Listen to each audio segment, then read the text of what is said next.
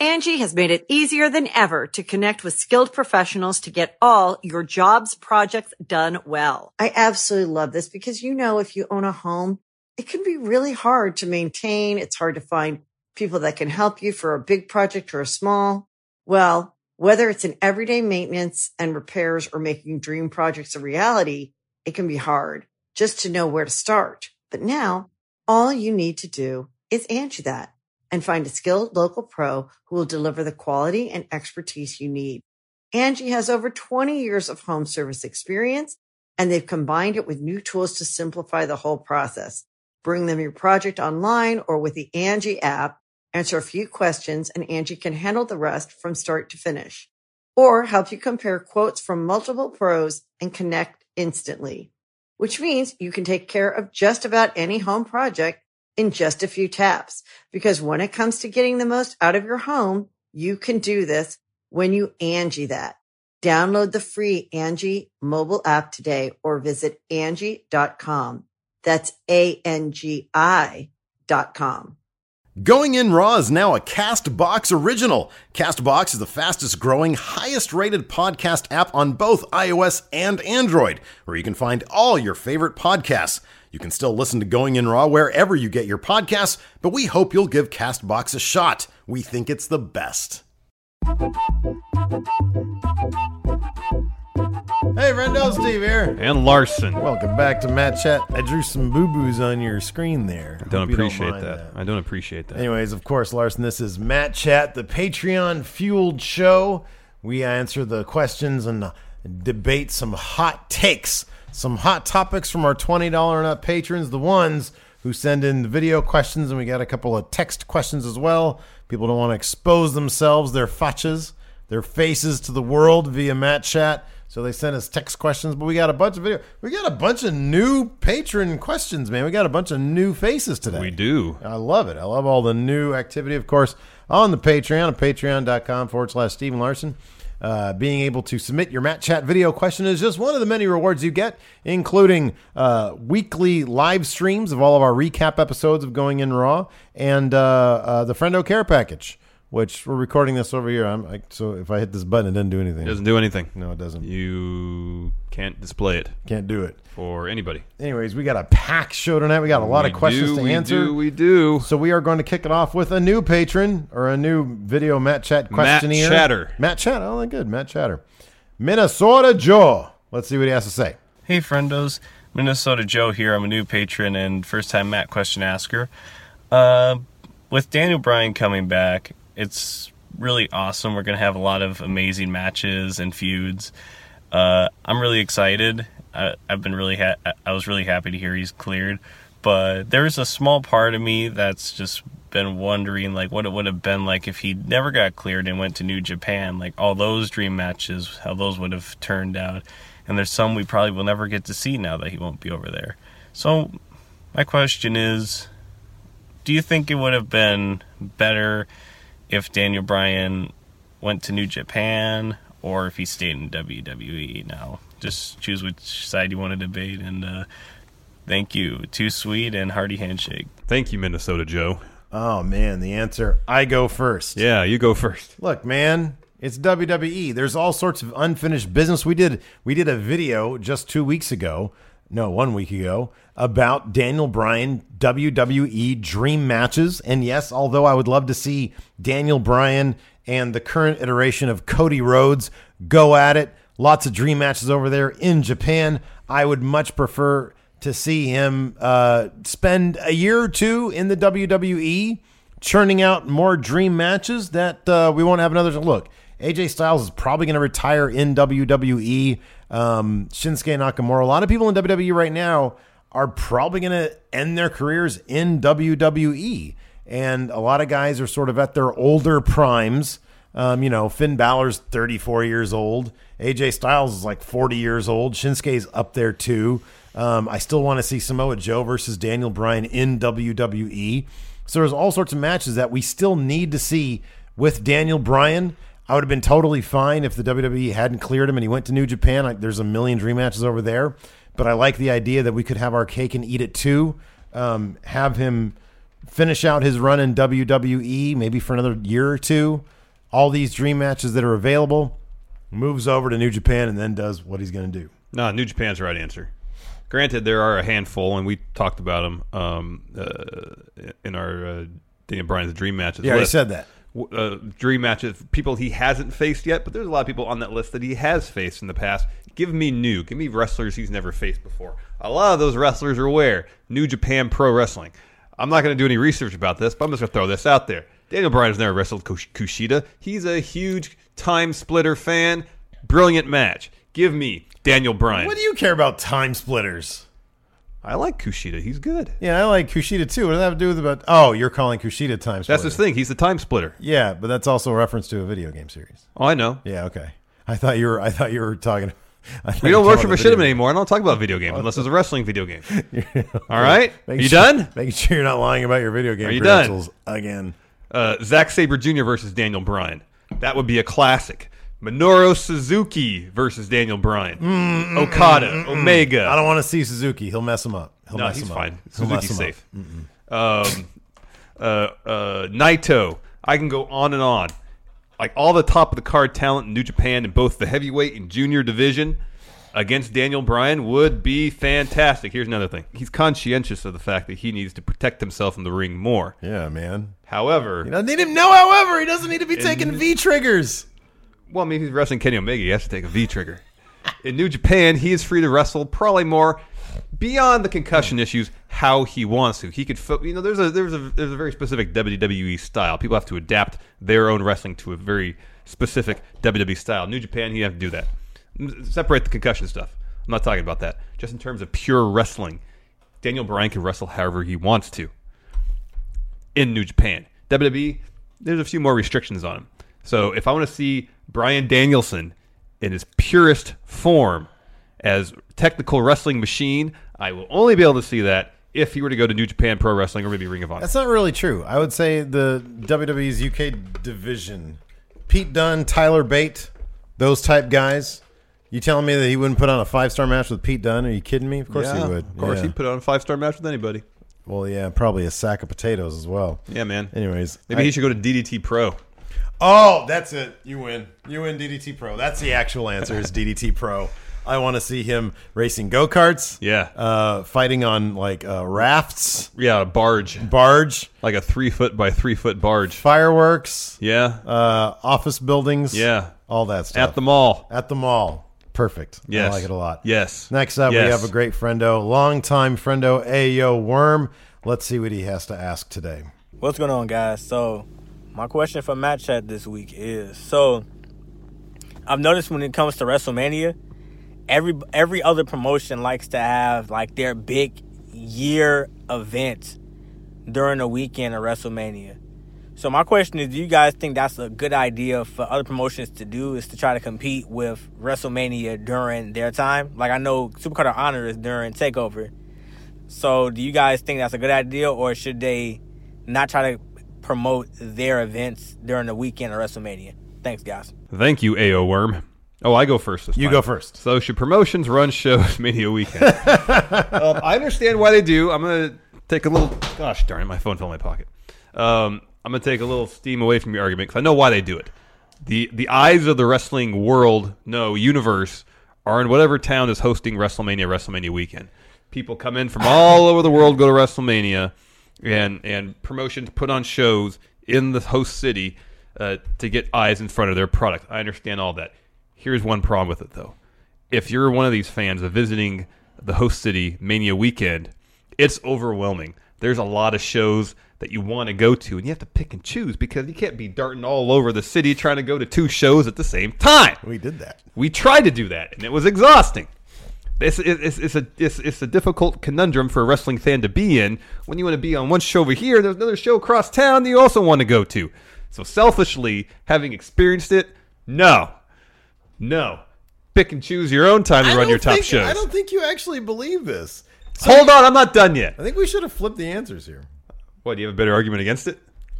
Um, kind of, yeah. Well, wait, and you can give it after I'm done. Also, it it's WrestleMania. You're hard pressed to run a, a show that's going to top WrestleMania in terms of exposure.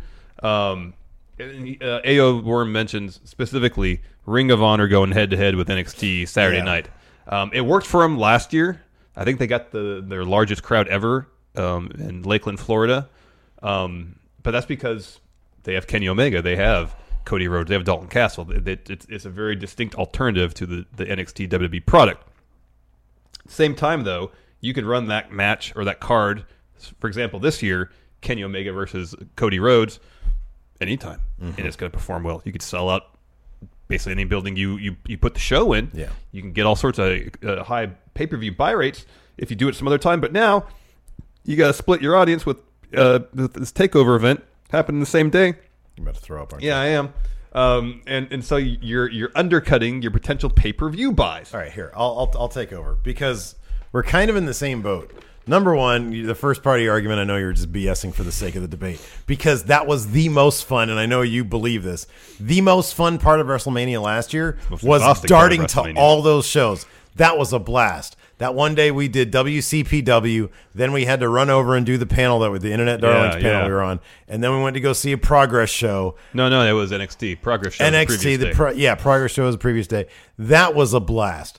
Absolutely, the answer is yes because of what you said. It's it's a whole circus that's in town. The whole community's there. Everybody's there making money. We asked Joey Ryan how many shows you got going on this week, and he said nine. Holy cow, that's a lot of money. That is a lot of money.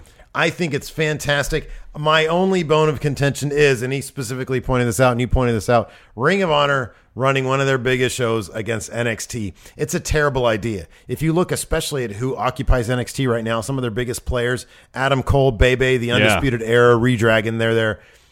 You know, a lot of your Ring of Honor crowd is going to be torn and I'm just not sure that's great for the fans. I don't I don't like the idea that now I have to think, okay, well, what do I watch live? What do I don't watch? What do I not watch live? Um, if I'm in town, I would love to catch both NXT and a Ring of Honor show. You should be able to do that. Ring of Honor, I'm sorry, they could they should sort of cede the Saturday night slot to take over. Yeah, they can take the Friday night slot because there's a choice between the Hall of Fame inductions or Ring Oh, of Honor. Oh, there's no choice. It's That's Ring no of Honor. choice. Yeah, Absolutely. there's no choice there. hundred percent, hundred percent. Um, and so in that one specific case, I think Ring of Honor, for the sake of the fans, man, they should they should reschedule their show. And yes, they should be the ones to reschedule because Takeover is kind of a bigger deal. Um, so yeah, I it's. It, it is an absolute blast getting to see all those little shows. There's Oh, so though. many shows. It's exhausting. What's exhausting is being is sitting 20 rows back for, at Mania. Mania was far more exhausting than anything else we did that week. We were only 13 rows back. 13 rows back. And I'm sorry, I, I, I, I criticize you got the tickets and you did an excellent job getting the best tickets you could. Well, I mean, we could have spent more money and got better tickets. Um, oh, okay, yeah. We could have spent less money and been more comfortable. And in retrospect, if I went back, I would have done that. However, the Mania experience is so. Do you remember me not just at the show, but after the show? Yeah, you were a real pill to be around. I know. I was a mess. I admit this? that freely. Let me ask you this: How much did the quality of the actual show uh, uh, affect that? Like, if we went to this year's show, which the card just on paper is oh, better, it wouldn't have mattered. All It wouldn't have mattered. You would have been that miserable. if The main event was Styles versus Nakamura. Oh, yeah. Oh, I don't know about that. Yeah, I would have been. Because here's my thing: I could either try to watch like an epic, amazing match like this, or go like this, and it doesn't matter because I'm going to have blink. Especially during Nakamura's entrance, that's going to be insane. Yeah, man. No, if I was up in the lower bowl, I, I would have had a blast. Yeah. It was just, hey, it's it's live and learn. Lesson learned. It's live and learn. And uh and but yeah, no, the the the entire rest of Mania week was fantastic. A little much. I love, you really think so? Do you actually believe that? You had a blast, Yeah, it was right? a lot of fun. I, I loved it. That was great. Uh, next up, we have uh, uh, another good uh, friendo, Jordan Carter.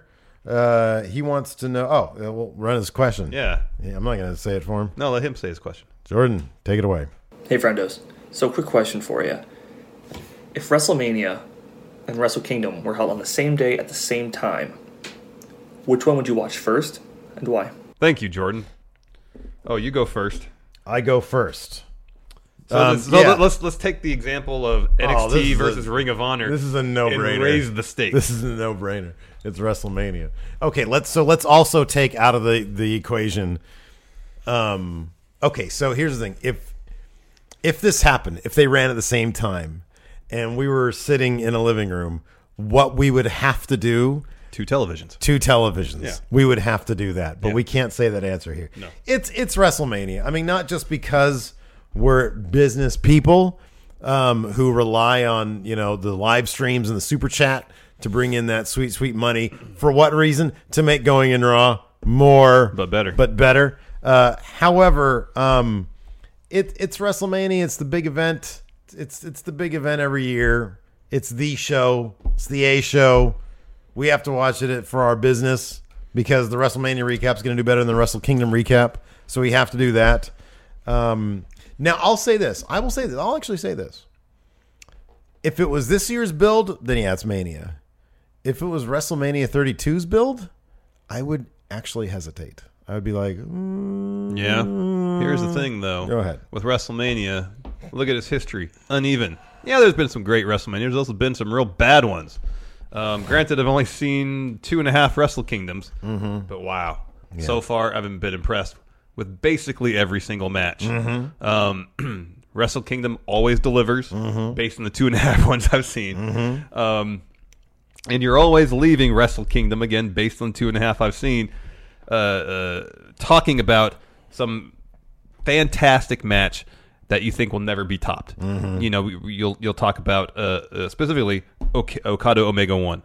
Um, that happened at Wrestle Kingdom 11. Just as last year, Omega and Jericho had a, a phenomenal match. Yeah. the, the junior heavyweight four way match was outstanding. yeah. There's always things that happen in Wrestle Kingdom. The, the the the history of consistency, recent history of consistency with Wrestle Kingdom is unmatched. WrestleMania can't touch that. You know what you're going to get with Wrestle Kingdom: five hours of the best pro wrestling in the world. You have to deal with any crap musical performances, any interrupt any interruptions. You have to deal with title matches on the pre-show. You know why? Because all the all the titles are defended on the main main show. You get your uh, your New Japan Rumble in the pre-show, Wow, and then it's God. just it's just awesome match after awesome match after awesome match.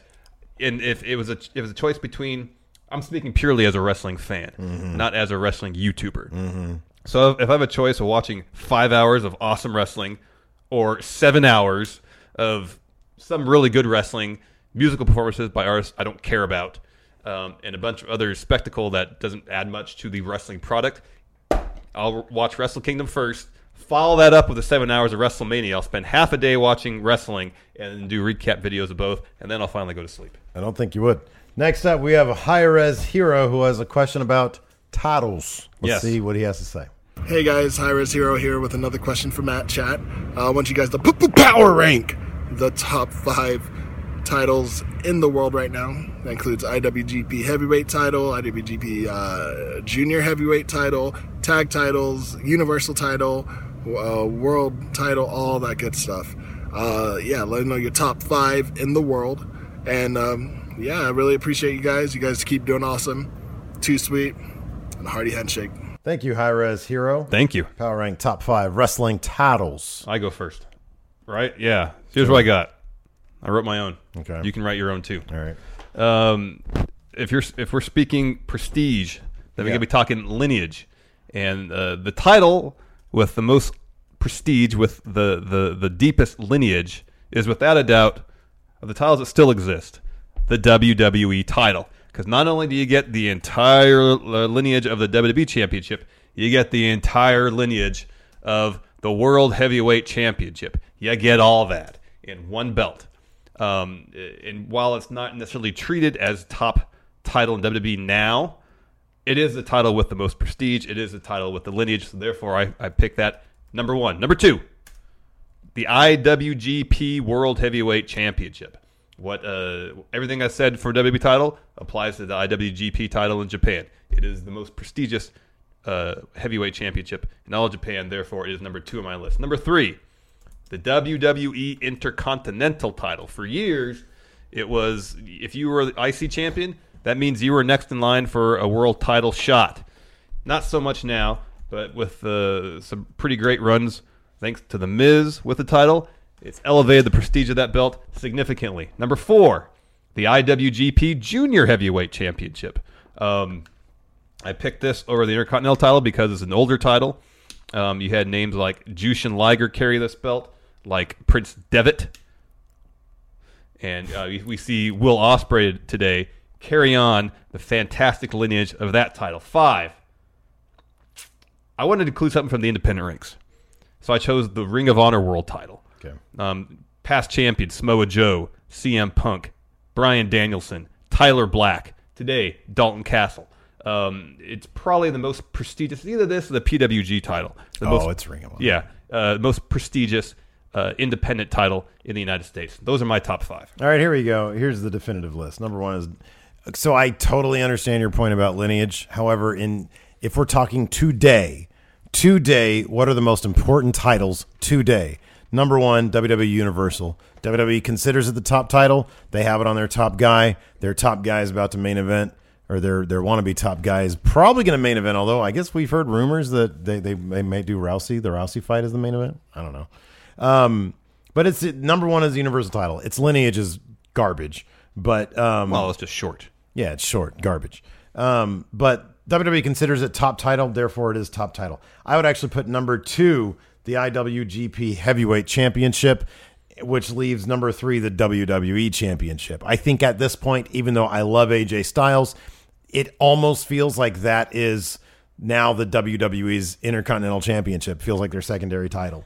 Um, number four is the WWE IC Championship, mainly for the work that The Miz has put behind it. The fact that three should be main eventers are about to fight in a triple threat for it puts that at number four. And number five is the Ring of Honor Championship, World Championship. I think you're in a really, really great spot. You take a look at the people, as you've already said, who have held it before and look at what they've done across the board. Amazing stuff. Adam Cole, Daniel Bryan, Samoa Joe, Dalton Castle's going to be huge. Cody Rhodes is huge right now. Yeah. Lots of great stuff there. Adam Kyle Cole, baby. O'Reilly. Did you mention Adam Cole, baby? Adam Cole, baby. Kyle O'Reilly. Yeah. Yeah. We're not too far off then. No, we're pretty close. Uh, next up, uh, from the creator of this T-shirt I'm wearing, Starve Inc. has a question. Let's see what he has to say. Hey, friendos, Brandon here from Starve Inc. Um, first Mat chat question. So I was wondering if money is not an option, so no like income flow or nothing, so don't worry about money in any situation. Steve, you get to take over WWE, but you can't have your top stars, your upper mid card, and your top stars be those guys. You have to replace them with undercard guys. Um, Larson, you get New Japan. Same thing. So no Okada at the top, no Tanahashi at the top, no Suzuki at the top. You have to replace them with guys who aren't necessarily upper echelon guys. Um, and like your top three for each. Personally, for me, I'd pick New Japan, and Hiromu Takahashi and Sanada would definitely be more pushed to the top. I don't know. What do you guys think? Too sweet? Thank you, Starve Inc. Thank you, Starve Inc. I will go first. All right, so WWE, their lower card, I would put. So I'm going to take the lower card and I'm going to book from like the Intercontinental and U.S. title up. All right. Uh, over on Raw, I would give the tag team championships to Titus Worldwide. I would give the Intercontinental Championship. I mean, I, I okay, here we go. Here we go. Here we go. This is good. Your WWE Universal Champion would be a properly booked Bray Wyatt. Your Intercontinental Championship uh, would go to uh, the man who just deleted Bray Wyatt. It would go to Matt Hardy. Uh, tag team champions would probably be Titus Worldwide. Um, your women's champion in the low card would be uh, on Raw would be Sonya Deville. Okay. Um, over on SmackDown, the uh, WWE champion right now would be okay. So I'm gonna uh, I'm gonna do this because the would you consider the the U.S. title scene right now all four of those guys upper mid carders? Mm-hmm. You would. So anything below that, I guess there isn't a whole lot below that. Yeah. I mean, we're looking at guys like Tye Dillinger, Aiden English. That's really tough on SmackDown. Hold on, SmackDown roster. Who can we mine? Um, let's see here. List of WWE personnel. I did so well on on. Oh oh oh. Here we go. Okay, so the SmackDown Tag Champions, I'd make Chad Gable and Shelton X Benjamin.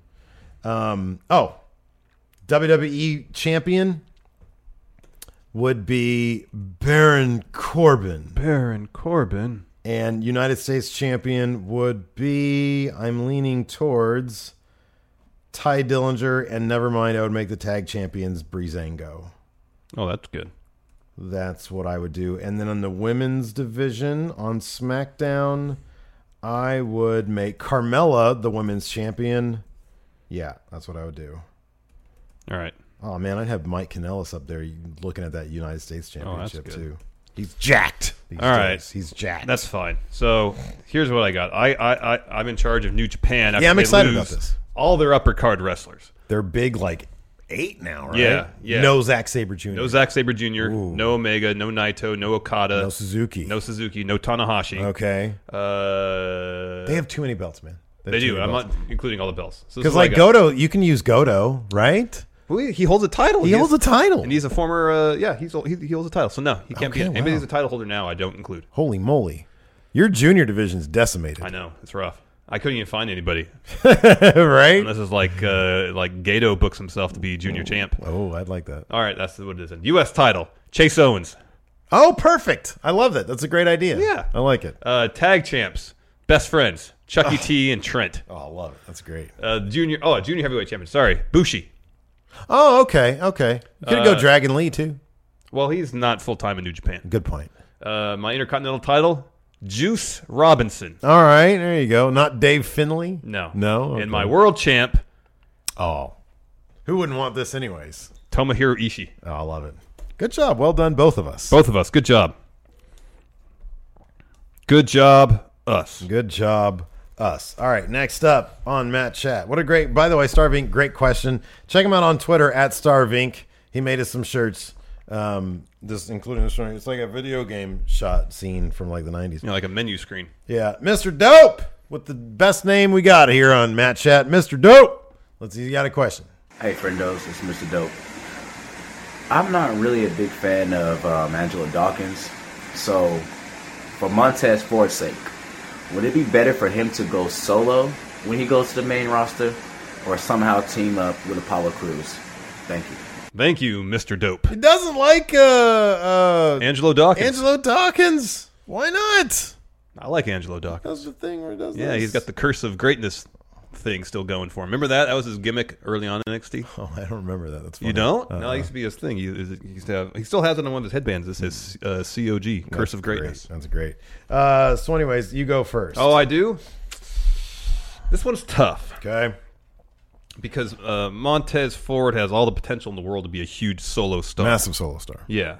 Um, and I like uh, his dynamic with Angelo Dawkins as Street Profits. I like it a lot. Mm-hmm. Um, but given the two options, uh, uh, as far as I know, Montez has not been wrestling for that long. Mm-hmm. Um, so uh, it might benefit him when he goes to main. Should he be without Angelo Dawkins, to him, for him to join short term a tag team.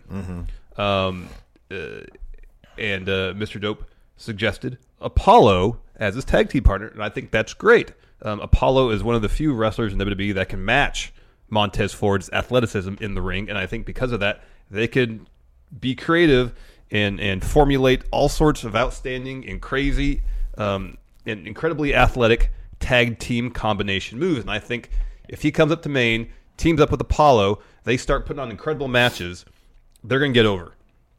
Add to that Montez's uh, incredible charisma, they're going to get over even more. They're going to be massive, huge, multiple tag time tag team champions. Then you get to the story of them breaking up, and then from there you can launch Montez into a massive solo career. You're missing a massive opportunity here. I should have taken this part of the What- what'd I miss? Massive opportunity. Are you kidding me? What? Are you kidding me? We could be looking at the biggest stable in the history of WWE. Think about it. Apollo Crews, Montez Ford, Ricochet, because we know that Oh. Apollo and Ricochet are like best friends. Right. And then the incoming Moose, because he's best friends with them too. Are you kidding me? That would be the best stable I've ever seen in my entire Yeah, that'd be life. pretty good. They'd be the most entertaining because all they have to do is replicate their shenanigans from Twitter. I know. Oh my! g- Are you kidding me? It'd be hilarious. It would be good. Seeing Apollo making well, fun that of Moose. the question. For, It was just I know, but Apollo leads to the next one and the next All right, one. Sorry, then fine. That'd be good, man. You carry on with your thing since you seem to know everything here. All right, here's my plan for Montez Ford as a solo act. Wouldn't necessarily be solo. He would have the lovely Bianca Belair Oh. with him. But here's the thing: it wouldn't be like uh, a like a uh, what's his name in NXT, Almas and Zelina Vega situation where she kind of semi wrestles a little bit. No, what we're looking at is more akin to a real life couple version of the glorious Bobby Roode and Charlotte Flair, right. kind of thematically similar, both dominant in the ring, All right. and a couple, a very charming couple outside the ring. Bianca Belair Instagrammed a picture of Montez Ford uh, sitting on a bed, and his socks had literally like 10 holes in them. And she was like, How does this even happen? They're hilarious and charming. I would like to see that as a solo act. I'd rather see that faction that I just Yeah, came up with. then. faction. Are you can Moose and the and Ricochet and Apollo and Montez Ford again? Yeah. that'd be great. You got to get uh, Akira Tozawa in there too. Yeah, there you go. He's friends with uh, Ricochet and Apollo Crews. Perfect. Awesome. Look at us go. Yes. Next up, the enfor- the going in the official going in raw enforcer. Yeah. Stevie B. Stevie B. Let's see what Stevie B has to say. Hey, friendos, it's your boy Stevie B here. Another Mat Chat question. First off, great seeing both of you guys this weekend in uh, the Pyramid. Um, glad I could get Larson's head up there on the TV.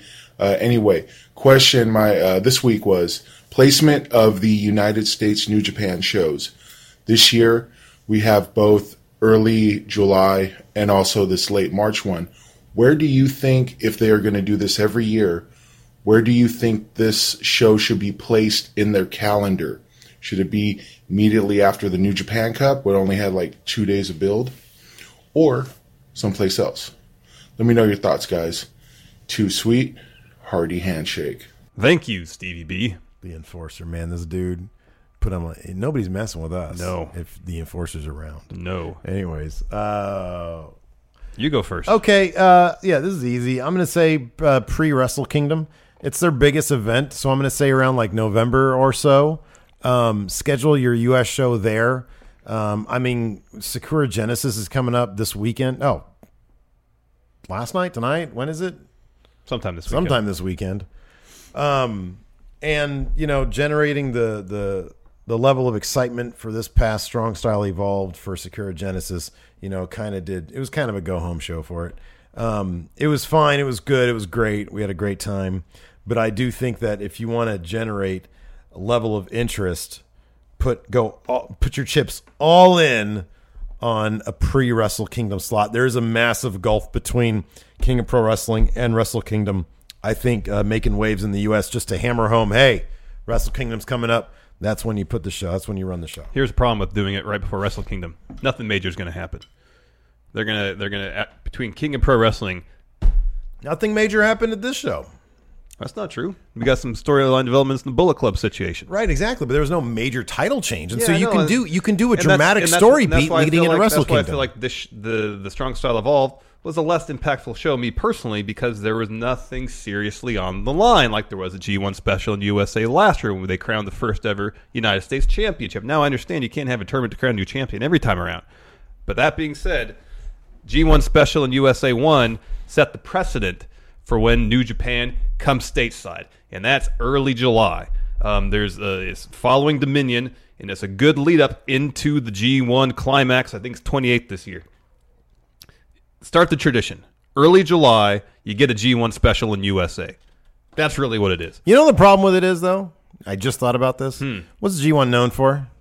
I mean, it's a grueling tournament. It's a grueling tournament. Yeah. Which means we're not going to have any grueling matches at a special prior to the tournament. Oh, that we definitely had grueling matches last year. We had an entire tournament in two days, crown a new champion. Kenny Omega wrestled three times, know, and his match against Ishii was incredibly grueling. It's not healthy.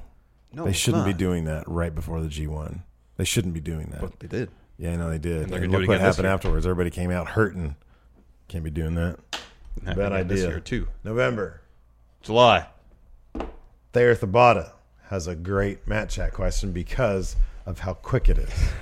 Let's see what he has to say. Hey guys, so who do you think has the better cruiserweight slash junior heavyweight roster? New Japan or WWE? Thanks. Thank you, Thayer Thabata. Thank you, Thayer Thabata. I go first, and this is easy. This is so easy. It's New Japan. They have the best junior heavyweight division in the entire world. Let me read off some names here. You got Bushi, who doesn't even get a title uh, chance at titles, and he's great. Yeah, he's good. You get uh, Ticking Time Bomb, One Hiromu of- Takahashi. one- one of the best. Spectacular. You get, at 50 something years old, the legend, Jushin Thunder Liger, still put on great matches. His match against Will Ospreay is pretty good. Pretty good. The Ace, Kushida, Top. Time level. Splitter, Top still put on incredible matches. Yeah. Marty Scurll, granted he's become a bit of a comedy wrestler, but he's still wildly entertaining. Very much a comedy wrestler. Um, you got Taguchi. Again, not really sniffing the, the junior title, but he's got legacy. He's still Yeah, funny. Yeah. Um, you got uh, uh, uh, Will Ospreay, current champion, one of the best wrestlers in the entire world. You got Sho and Yoh. They're in the tag division. The, the that doesn't junior, count. The junior tag doesn't division. count. Doesn't count. What if there's if there's 205 live tag titles and whoever's in that division doesn't count towards your your argument? There is no 205 live But tag division, is be. but there is none. Oh my god, there is none. That's ridiculous. Okay, so here's the here's the thing. New Japan, you can stop. New Japan has two has the two best juniors in the world. Taking time bomb, Will Ospreay. Will Ospreay's best junior in the world, abs bar none. Look at what W. Look at what can't- you look at what WWE. you gotta has. put Kushida in that Okay, conversation, Kushida's up there too. Okay, look at what WWE has, and not even look. We know Lio Rush is going to 205 live. I'd put, I'd stack Lio Rush, and it's actually kind of a bummer he's not in here because I want to see a ticking time bomb Lio Rush. Oh, heck yes. Look at the depth that WWE has. It's so underrated. Lio Rush, Roderick Strong, Mustafa Ali, Cedric Alexander. Look at what Drew Gulak's been doing. That's six right there. Six outstanding names that I would love to put in there with their top guys in New Japan. Yeah. Right? So you got them off the top of my head. Tyler Bate wouldn't surprise me if ended up in the in the 205 Live division. They're talking about putting this is a terrible idea, but putting Ricochet in the 205 Live division. He make there was some amazing matches if they do. I really don't want to see that unless he can go up to the main roster. But I mean, come on, man. WWE the the level of depth. It's just they don't know. They don't know what to how to present the their cruisers. Let me ask you this. That's some talent right What would there. you rather have? The top talents in New Japan go to 205 Live and compete there, or the top talents from 205 Live go to New Japan and compete there? In terms of putting on stellar matches. Oh, in terms of putting on stellar matches, I don't know. They've been doing. They've been letting them wrestle lately. So, Mm-hmm. I mean, in terms of presentation, New Japan because I know they know how to present their division. Yes. Um, but uh, in terms of putting on the best matches, I don't know. I mean, I don't know if I don't know at this point right now. I'm not sure if there'd be that massive a different, that big of a difference, given how they're letting them wrestle. I really don't. Yeah, I don't know. You know, I mean, you know, I cringe whenever I see Ticking Time Bomb do one of those sunset power flip power uh, sunset, Sunset flip power bombs, flip yeah. power Or bombs the- or the I can't ropes, stand yeah. that stuff. So like the dangerous stuff, the WWE won't let them do. I'm kind of not huge on anyway. I'm not necessarily talking about the dangerous stuff. I'm just talking about the pace of the matches and, and look, man, I've the been watching- intricacy of the, the, the wrestling itself. I watched. I, I haven't seen 205 live yet this week, but I saw a lot of gifs. Oh, that main event sounds like it's pretty good. Yeah, they were doing some Buddy Murphy, another name. Mhm. They're doing some crazy stuff. Mm-hmm. Well, I guess in my mind, I Lince Dorado, I Grand Metalik. I love 205 Live, and, and I, Some of the guys like Lince Dorado, Grand Metalik, I would love to see them in a, in a New Japan setting because I think they haven't been just because they, they haven't gotten the They haven't necessarily exposure. been showcased as well They haven't been of the other showcased. But if they continue down the path they're going, then it's just it's just a matter of getting the presentation down right. Where do Yeah, they yeah. fit them? Where do I was gonna say I love I love 205 Live. I've been a huge advocate for the show for for for a long time. But as you said, the presentation of the New Japan oh, Juniors, Oh, for sure. Yeah, they make them exciting. consistently and Yeah. historically better than Yeah. what they've done with 205 Live. Oh, for absolutely, I have no yeah, and th- they're timing. If if they said, hey, you can only get two um, juniors in the entire world to put on a match, give me Ospreay and give me Takahashi, Mm-hmm. the the um, Hiromu Takahashi, Mhm. easy. Mhm. But I think WWE does have depth. They do. Uh, speaking of fast questions, this question literally made me laugh out loud. My son, Adam Mayhem. Let's see what he has to say. Buenas tardes from the universe. Bienvenidos to another edition of Shit Chat with the Champ. Steve and Larson, I got a question for you. Who's your favorite wrestler that you've seen wrestle live, and who's your favorite wrestler that you still haven't seen live? Have a good day. Thank you. Thank you, Adam Mayhem. Thank you for making that quick. Um, uh, you? No, you. I go first. I Yeah. go. Oh yeah, I go first. Okay. Um, favorite wrestler I've seen live has been Ricochet. I, I was lucky enough to see a match with him and Lio Rush that just was off the charts. Can't wait to see him live in NXT whenever we get that chance. Yeah. Um, he watching him wrestle is just an absolute joy and delight. Have we seen Ospreay live? Yeah, we just did. He fought. Oh yeah, we literally just, Just did. did. That's right. Jushin Liger, yeah. yeah, that was just out of my head. Wow. Um, That's weird. That was a good match too. so that was cool. No, it was it was good. It was just really quick, Yeah, no.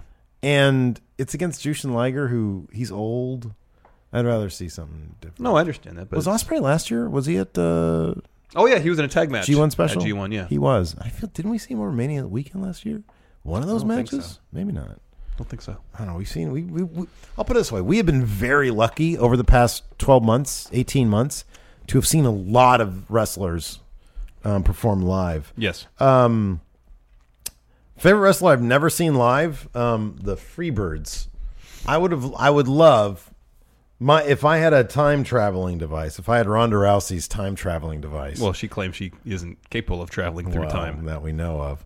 Um, I would use it to go back to some old WCCW at the height of the Von Erich Freebirds feud. Mhm. I would love to see that just to get the vibe of all that in the building. The machismo dripping off of Michael Hayes. You want to grab the poster from behind you and, and put that on display. this man right here.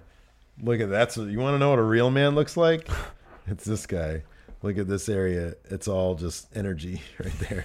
Sexual energy. Look at how high his freaking pants are. Yeah, man. That's great. Anyways, yeah. Uh, that yeah, because I've seen a lot of people live. Yes, we have been really fortunate to see a lot of the world's best wrestlers live. Mhm. Um, whether it be in WWE and New, at New Japan shows, a couple times been to PWG, Mhm. the the the sundry independent shows we've been to both uh, Mania weekend, just here locally. We've seen some good wrestling here locally as well. Um, but I think of all the matches I've seen live, perhaps the matches I enjoyed the most, and this is kind of a toss up for me. Because we saw uh, me, my favorite match I've seen live might be AJ versus John Cena at Oh, yeah, SummerSlam sure. Yeah, 2016. yeah, that was yeah. fantastic. Yeah. Um, but I'll, I'll give the nod to Kenny Omega because he's the wrestler who's one of the wrestlers generally seen as one of the best in the world that we've actually managed to see quite a few times. Yeah. live. Um, you know, I mentioned three matches that G1 Special in USA. We saw him tag against or with the Young Bucks at a PWG Bowling Night 2 Mhm. and then we just saw him um, partner with Kota Ibushi. It's a joy to watch Yes, live. absolute joy to watch. I, I Um, could have said the Young Bucks as well. Yes. man, they are they are something absolutely special when you see them live. Mhm. I might change my answer to Young Bucks. Well, you can. That's fine. But I'll I'll go with Kenny Omega just because uh, he always puts his all in every match he does, Mhm. whether it be in front of 400 people at uh, the American Legion Hall in Reseda, California, Mhm. or in front of 5,300 people at the Walter Pyramid. Yeah. Regardless, uh, you know he puts on a stellar match. That match against Ishii for and the finals for the G1 Special for the U.S. title. That's still one of the most hard hitting matches I've ever seen. Um, and hats off to both of them. Mhm. Um, I'll go with Kenny Omega from the favorite wrestler right now that I've seen live. Um, favorite wrestler that I've never seen live. My favorite wrestler of all time, Shawn Michaels. Mhm. Never got a chance to see him live. I went to one Raw when he was uh, an active wrestler, and that was in early 1998. But that was a week after he hurt his back. Oh, wow. His, his casket match against Undertaker, so he didn't wrestle. Yeah. He just showed up at the Titantron, did a promo. Um, and I never, I, when when he came back, I didn't really go to wrestling shows that Right, time. yeah. So he is the one wrestler I never got to see live that I really wish I could have. Yeah, it trips me out when we were, we were at uh, Strong Style Evolved. Um, that we when we watched uh, Kazarian wrestle, and I was thinking to myself, the first time I saw that guy wrestle was literally in like 1997 or 1998. Mhm. We saw him like low, super local. I forget if it was here in L.A., but man, the future Frankie Kazarian, I'll never forget that. Like it's crazy. He's still Still doing it. still doing it, and still doing it at like such a top level. Mhm. So good for him. Mhm. Uh, let's see here. Next up, um, we have a great. Oh, this Robert Shaw's personal fishing line tester, which is a great name. It's a fantastic name. and this is a great video. He like this, look at the production value in this I know. video here. It's top notch. Take a look. Hey, friendos. I'm Robert Shaw's personal fishing line tester, and this is my first ever Mat Chat video submission, so thank you very much for taking my question. Uh, first off, uh, on this past Monday's Raw, uh, I made a sign showing support for both you guys and the guys over at Cultaholic. I think you all do a wonderful job, and you deserve all the support that you can get. Um, so thank you first for everything that you guys do. Uh, but with that in mind, here's my question. With the Greatest Royal Rumble coming up pretty soon, I was curious who would you guys book as some of the entrants in an all YouTube uh, wrestling podcast Royal Rumble? And who would win? My money is on Larson because he's on the road to the Finn Balor bod. Too sweet and a hearty handshake. Thank you, Robert Shaw's personal fishing line tester. I get to go first. This is a great idea. The greatest YouTube battle royal. terrible idea because it'd be a terrible battle royal. And though I appreciate they picked me to go over, Mm-hmm. um, I have yet to achieve Finn Balor bod, so I can't put myself over. Okay. Instead, I'm going to put someone over that I know actually has experience in the wrestling ring, and that is Brian Zane. Mm. Um, he has wrestled before. He is still around the business. He is Okay. a manager of the Classic Connection. Um, so I'm going to say Brian Zane goes over. Okay, all right, I like that. Um, I would probably be cool putting you over. I figure you and I we could dominate because I mean, look at who Cultaholic has. They've got uh Pachiti, who can't, who is a broken man. Seems like it, I yeah. watched that entire Megabus video, and it's glorious. But that poor sap, he ain't winning nothing. He can't even win predictions. You got a dude literally named Jack the Jobber. Mhm. You know, I mean, King Ross. Maybe he has a chance. Maybe he has a chance. Um, then you got Brian Zane, but he's more of a he's more of a and nowadays he's the influence the YouTube influencer. Yeah. You know, I'm not sure how much luck an influencer is going to have in a wrestling ring. I don't know either. He's doubling down on the YouTube gimmick. Um, and then I mean, yeah, Grimm's out there too. I figure he'll be like the guy that we all team up on and, and throw out first. Um, let's see here. Who, who am I leaving out? I mean, yeah, I don't know. I don't see any. Uh, I look at the YouTube wrestling landscape. I don't see it, especially if we got Stevie Bradley, the enforcer. It's going to come down to you and me. At which point, I feel like Stevie Bradley would swerve both of us, throw us both out. Yeah. Wear while wearing your shirt. So there is an element of you winning. Yeah, yeah. But I feel like In the end, he would go over. in the end, our enforcer Stevie Bradley would probably come out on top. Yeah. But then because he's our enforcer, he would give us the trophy to put in our office. All right. Fair enough. All right, fair All enough. right. Also, thank you to Stevie Bradley for wearing the shirt you mentioned there. Oh, and thanks to Robert Shaw's personal fishing line tester for that great Yes. cultaholic Steve and Larson shirt. Yes. it's it's it's extended the bromance between us and Ross on cultaholic because Yeah. he keeps on putting us in WTF moments. Um, so yeah, I love that stuff. Uh, let's see here. Next up, we've got Patrick Sparks, who's looking to bring the vibe down in his with his question. All right, Patrick, come on. Hey, friendos, Pat here. So, uh, got a debate, and it's controversial, but let's go back in time a little.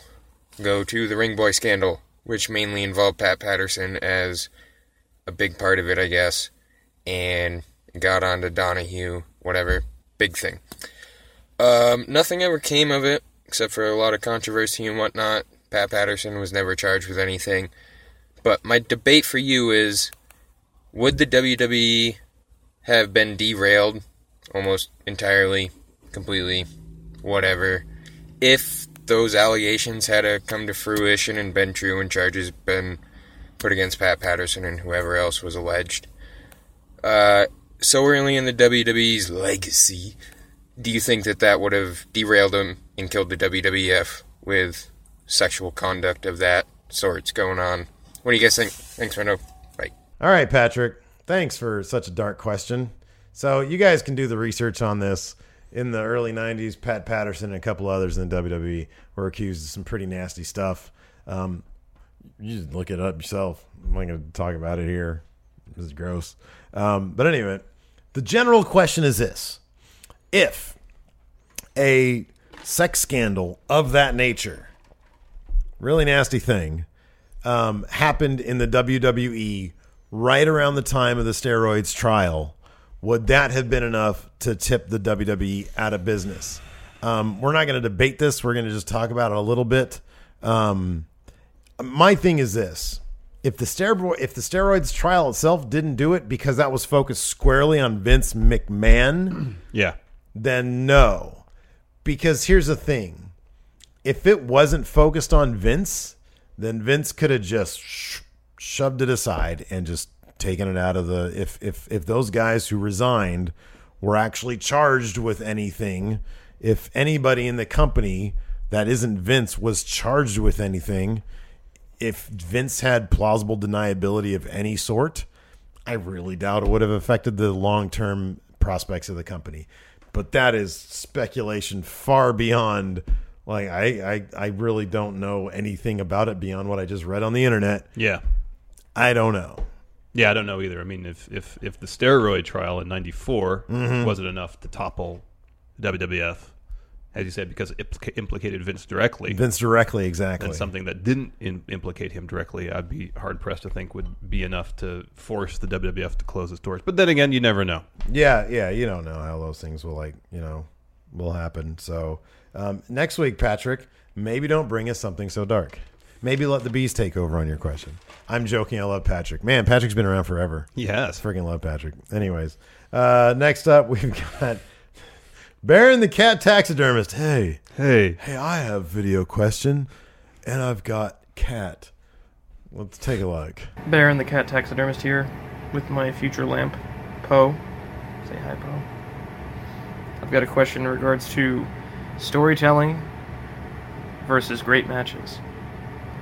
What is more important in today's landscape of wrestling? Is it more important to have a match that Dave Meltzer will do a backflip for and assume that it was in Japan?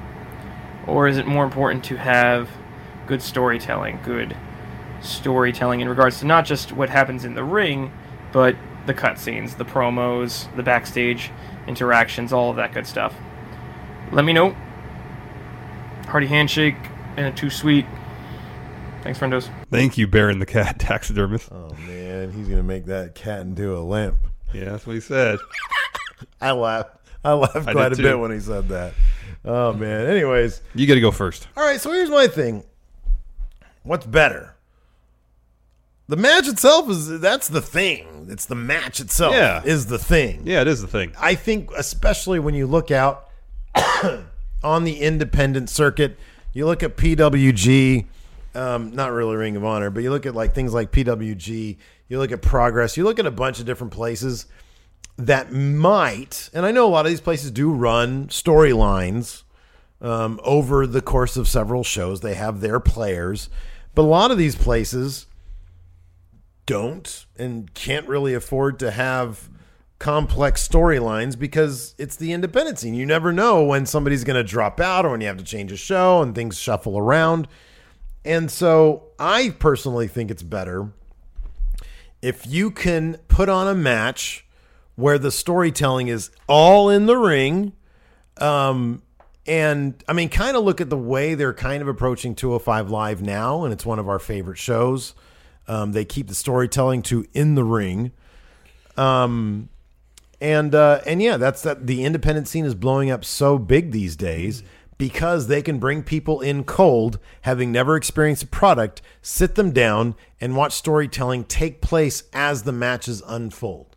So I would say, um, I, I forget what the the basis of the question was, uh, but if I had to choose between um, a match that was all contained and was a five star Meltzer match that everybody's going to buzz about, I would take that over a match that just had really, really good build and the match is like whatever. All right. So it's your turn now. Yeah, I guess so. But I was going to say, well, storytelling. Uh, Baron the cat taxidermist mentions, you know, the matches have build in terms of backstage segments, interviews, yada Yes. yada yada. Pretty much everything you're going to mention, I was going to mention. That in the Indies, you don't get that. Um, therefore, you have to rely on in-ring storytelling specifically. And you know, as we talked on the previous episode, whether you know what makes Kenny Omega's question last week, what makes a great match, great performer, and I said storytelling. Mat Chatter, Kenny Omega yeah, last week. and yeah, spots are great, but if they're not, generally speaking, if they're not uh, uh, anchored to a Mhm. compelling story, Mhm. then the match in the end won't be remembered beyond just the spots. Okay. Um, so I mean, my point about storytelling basically is going to be the same as yours. Okay. Um, if we're talking strictly independent ranks, then yeah, you, you need self-contained stories. I mean, well, I'll bring up Ricochet versus Lio Rush. Mhm. I don't. I'm pretty sure that was Lio Rush's first match at PWG. Mhm. Uh, they had no backstory as far as I know Mhm. going into that match. Yet they told a complete story in the ring over the course of about 18 minutes. Mhm. That's how that's how and that's how it's done well in independent ranks. They didn't have the benefit of months of build and interviews and backstage segments and video packages.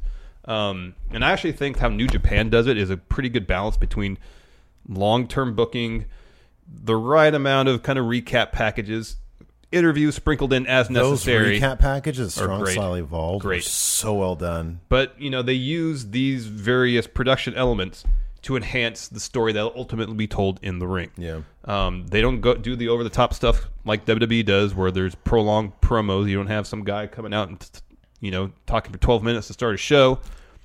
Yeah. You get interview segments backstage with Cody and Brandi Mhm. that are six minutes, and they're awesome. Yeah. Because it's just all character. Yeah. And uh, in my mind, that's really the way to go. You don't have to go full on, you know, uh, like athletic soap opera, what WWE does. Give me how New Japan does it. I think they just have a perfect balance between focusing on the in ring product while using storylines to motivate the matches. I like it. I like it a lot.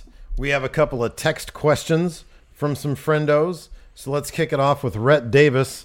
I'll read Rhett Davis's question, who I assume talks like Mark Calaway. Do you guys think that the current style of wrestling lacks storytelling compared to decades of past, as some wrestlers claim? Examples include lack of selling and two choreographed movements. I would like one of you to defend the possibly more believable style from the past, and the other defend the current style of high intensity impact wrestling. Well, not Impact Wrestling. Not to be promotion. confused with the TNA. Not yeah. the promotion. No, I'll go first, and this is stuff now. Um, I can appreciate people that that want to uh, uh, focus on the importance of an armbar during the course of the match, but uh, whether it be circumstance or just the evolution of the art from professional wrestling. Um, I think the common uh, conception of an armbar is that it's a rest hold these days, Mhm. and as such, it slows the match down. You can have uh, uh, uh, storytelling that's compelling and dramatic, and still have uh, a high intensity style of wrestling. All of the Okada Omega matches, incredibly fast paced, never a dull moment, even the hour long match. And it was all compelling storytelling. They sold. There was no lack of selling. Kenny Omega basically passed out towards the end of the match when Okada was trying to do a rainmaker. He was selling the exhaustion that he was that he was suffering because he put everything out there to try to beat Okada. That's storytelling. Um, I know Young Bucks have been criticized for just be- focusing on spots, but their work definitely the last couple of years is far more focused on storytelling. Just look at the match against Golden Lovers, a strong style Oh, evolved. man, it was all yeah. about the personal Yeah. dynamics between everybody in that ring. Yeah. That's storytelling. I mean, the, the days when you want to tell the story of two guys and they're really beating them, beating each other up, I don't think that believable factor, believabil- believability factor, is long gone. Everybody knows it's choreographed entertainment, treated as such. Uh, let the stories develop dramatically, naturally, based on what people are doing in the ring. It can be doing ten flips in a row, or it can, like Zack Sabre Jr., just manipulating the human body in all sorts of painful manners. Uh, I mean, for one, I, I don't. I, I've compared pro wrestling to just about any other art form. There's various genres. Mhm. They're all good in their own right. They can all be appreciated for what they are. I don't necessarily think one is better than the other. Although I know some of the hardcore stuff's kind of too messed up for me these I'm days. not huge on the hardcore Not anymore. stuff, man. But if you're talking a, a purely technical match, match for a purely technical match, sorry, versus a high flying match versus something that's that's really intense and's got a lot of striking. There's things to appreciate about all those those those styles of wrestling. Yeah, and look- the storytelling capabilities inherent in each. You're never going to get back to the past. You're, you, you, there, there is no Ronda Rousey time traveling device. You're never going to get back to the past where if it looked real, people might think it's real. You're not going to get back to that because everybody knows, as you said, it's choreographed or it's predetermined. Um, however, it is kind of sad to me that a little bit of the magic from the past has been lost now that everybody knows, now that it's, you know, fully out in the open and has been for 20 years now, that wrestling is indeed fake, predetermined, whatever you want to call it. It is a performance. If you look back and you look back at some of the uh, performances, some of the matches from the late 70s, early 80s, especially down there in the South, where you have these true hoss wrestlers just beating the living crap out of each other, Bleeding Um, everywhere. The, what are the the last Battle of Atlanta? Mhm. Get on the network and look at that, and you'll see why a lot of the people might have thought that that stuff was real because oh my god, it was bloody, it was slow, it was awkward, it looked like a real fight, and it was in a cage that looked deadly. And so I I would love to have known what the what the atmosphere was like being a fan who might have been thinking, man, these hosses are really going at it. These guys are really fighting. There's an element of magic that's lost because of um, the focus on, you know, I, I think that there is a place for every genre of wrestling. I love it all. I think it's great. I I love Ricochet versus Ospreay matches. Um, do they get cartoony? Of course. That's part of why I love them. But um, there is a little bit of that magic lost when you know two people are putting on a performance rather than a fight. So I guess yeah, that's my answer. All right. Be cool to go back and see some of those bastards duke it out. Yeah. You know. Uh, next, we got a question from Dead Riot. I'll take this one, Steve. Okay. Excuse me. More of a discussion than a debate this week. Sorry, it's from Dead Riot. Having rewatched your NWO sold out video and how cringe inducing the whole Miss NWO thing was, so Dead Riot asks, What is your cringiest moment in wrestling history? A moment so cringy that it made you wonder why you were a wrestling fan? Um, he mentions the Katie Vick uh, incident Mhm. and Billy and Chuck's wedding for himself. Yeah, uh, uh, I'll go first. Um, the Vince McMahon Trish Stratus stuff. Well after the Attitude Era, well into the Ruthless Aggression era, Vince was still doing this crap, where he was just treating the women's wrestlers like dog crap, basically, like having Trish Stratus bark and do crawl on her hands and knees. Any of that stuff, like when he was like romancing Candice Michelle, Oh, that was off putting. and it was it's it was gross. It's gross. And it did. I remember it made me think like I don't want to watch this right now. I do not want to be watching this stuff.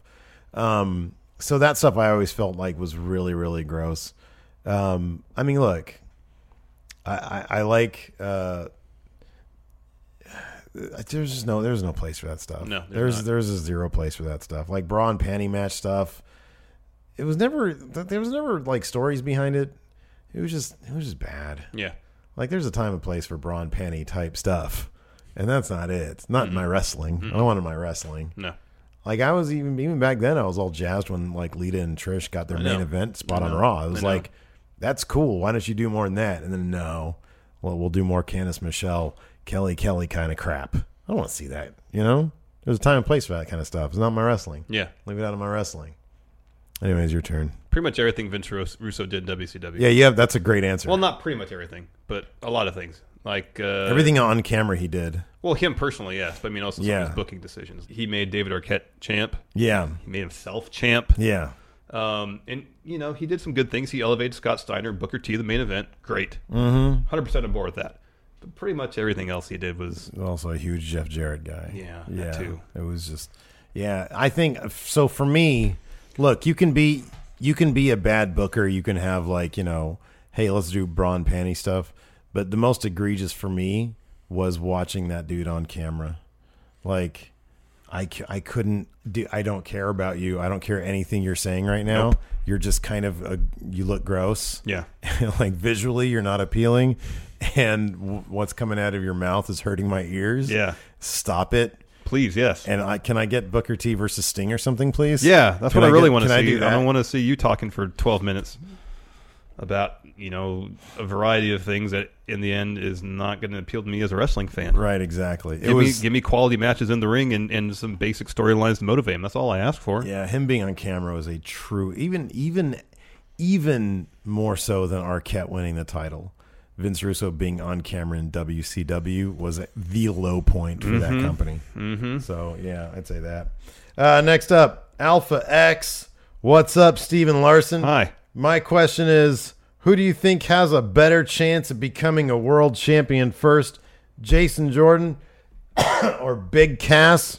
He says, sure, Jordan has had somewhat of a head start on a solo run, but who knows how hard WWE will push Cass when he returns to action. Thanks, guys. Too sweet. I'll go first. I think it's the easy choice. It's Jason Jordan, man. Jason Jordan is far away the better wrestler. That's true. Um, uh, granted, Cass has shown some charisma and, and before he turned heel, some mic skills. Yeah. But I think the character work Jason Jordan was doing before he got hurt, um, he was really hitting his stride, being this obnoxious, annoying kind of heel character.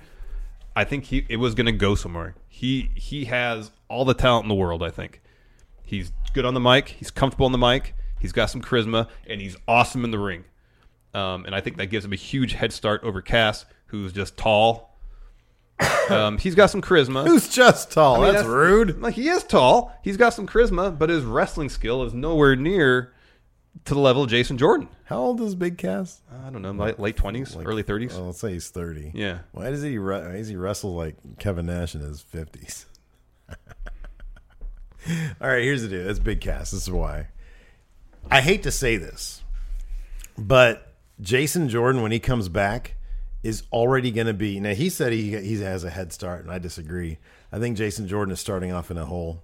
I hate to say it, man, but like Raw has been better since Jason Jordan's been gone because they were he he was doing good work with what he was given. And I did appreciate the elements of his character that made him obnoxious heel guy. But he was his presence was sinking Seth Rollins. And you look at Rollins now versus where he was with Jason Jordan, and I'm much happier with the product now. Um, I think you're right. Jason Jordan has is a f- far superior wrestler.